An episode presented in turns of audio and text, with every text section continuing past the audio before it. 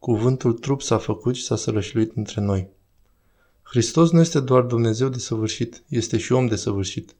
Este om de săvârșit nu doar pentru că are trup, suflet, voință, așa cum are fiecare dintre noi. El a asumat omul întreg și l-a sfințit.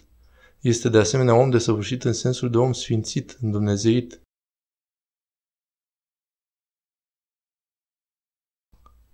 Când vorbim de îndumnezeire în limbaj bisericesc, nu înseamnă că omul devine Dumnezeu după fire, ci se aseamănă cu Dumnezeu după har și dobândește unele din însușirile dumnezeiești prin harul dumnezeesc.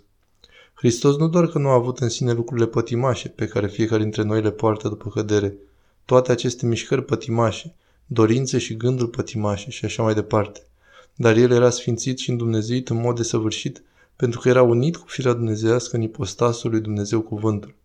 Prin urmare, Hristos era fără de păcat, înspre ceea ce era, dar dorea și lucra fără de păcat, de asemenea, ca expresia identității sale ca Iisus Hristos, Dumnezeu și om.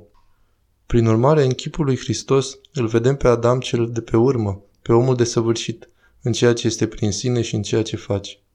Acest lucru este foarte important și pentru noi, deoarece ca și creștini nu suntem chemați doar să ne îmbunătățim comportamentul exterior, suntem chemați să ne reînnoim lăuntric, să ne transformăm, să ne sfințim relativ la ceea ce suntem, să curățim partea dinăuntru a paharului, așa cum Hristos a spus atunci când s-a adresat fariseilor.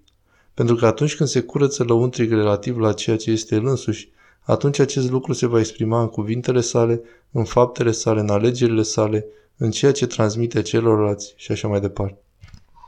Întâi de toate acest lucru îl vedem la Hristos, apoi la Sfinți, și suntem chemați și noi să-i urmăm exemplul. Altfel există pericolul de a cădea într-un moralism, într-o imitare exterioară a unui comportament moral care nu va avea pe ce să se sprijine în interior. Din acest motiv, acest lucru e condamnat la eșec. Dacă biserica noastră ne cheamă la o transformare autentică a firii și a persoanei noastre, care e legată și exprimată prin anumite fapte, acest lucru se vede în persoana lui Isus Hristos.